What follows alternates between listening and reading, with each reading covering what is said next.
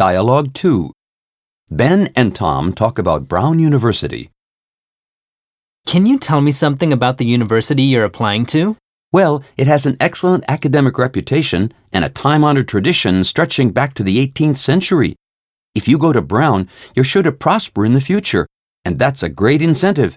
You'll also meet a lot of intellectual people. Here, I've got two of these brochures. Take one for reference. It sounds ominously serious. Do the students have any fun? Sure. You live in residence halls.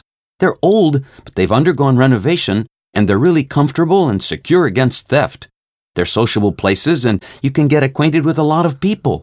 Reportedly, you can take part in all kinds of campus events. It also has a great basketball team. I like that part. I'm a keen player. It's a shame about my GPA, though. I'm sure you'll sail through, but if I apply, it's questionable whether they'll take me.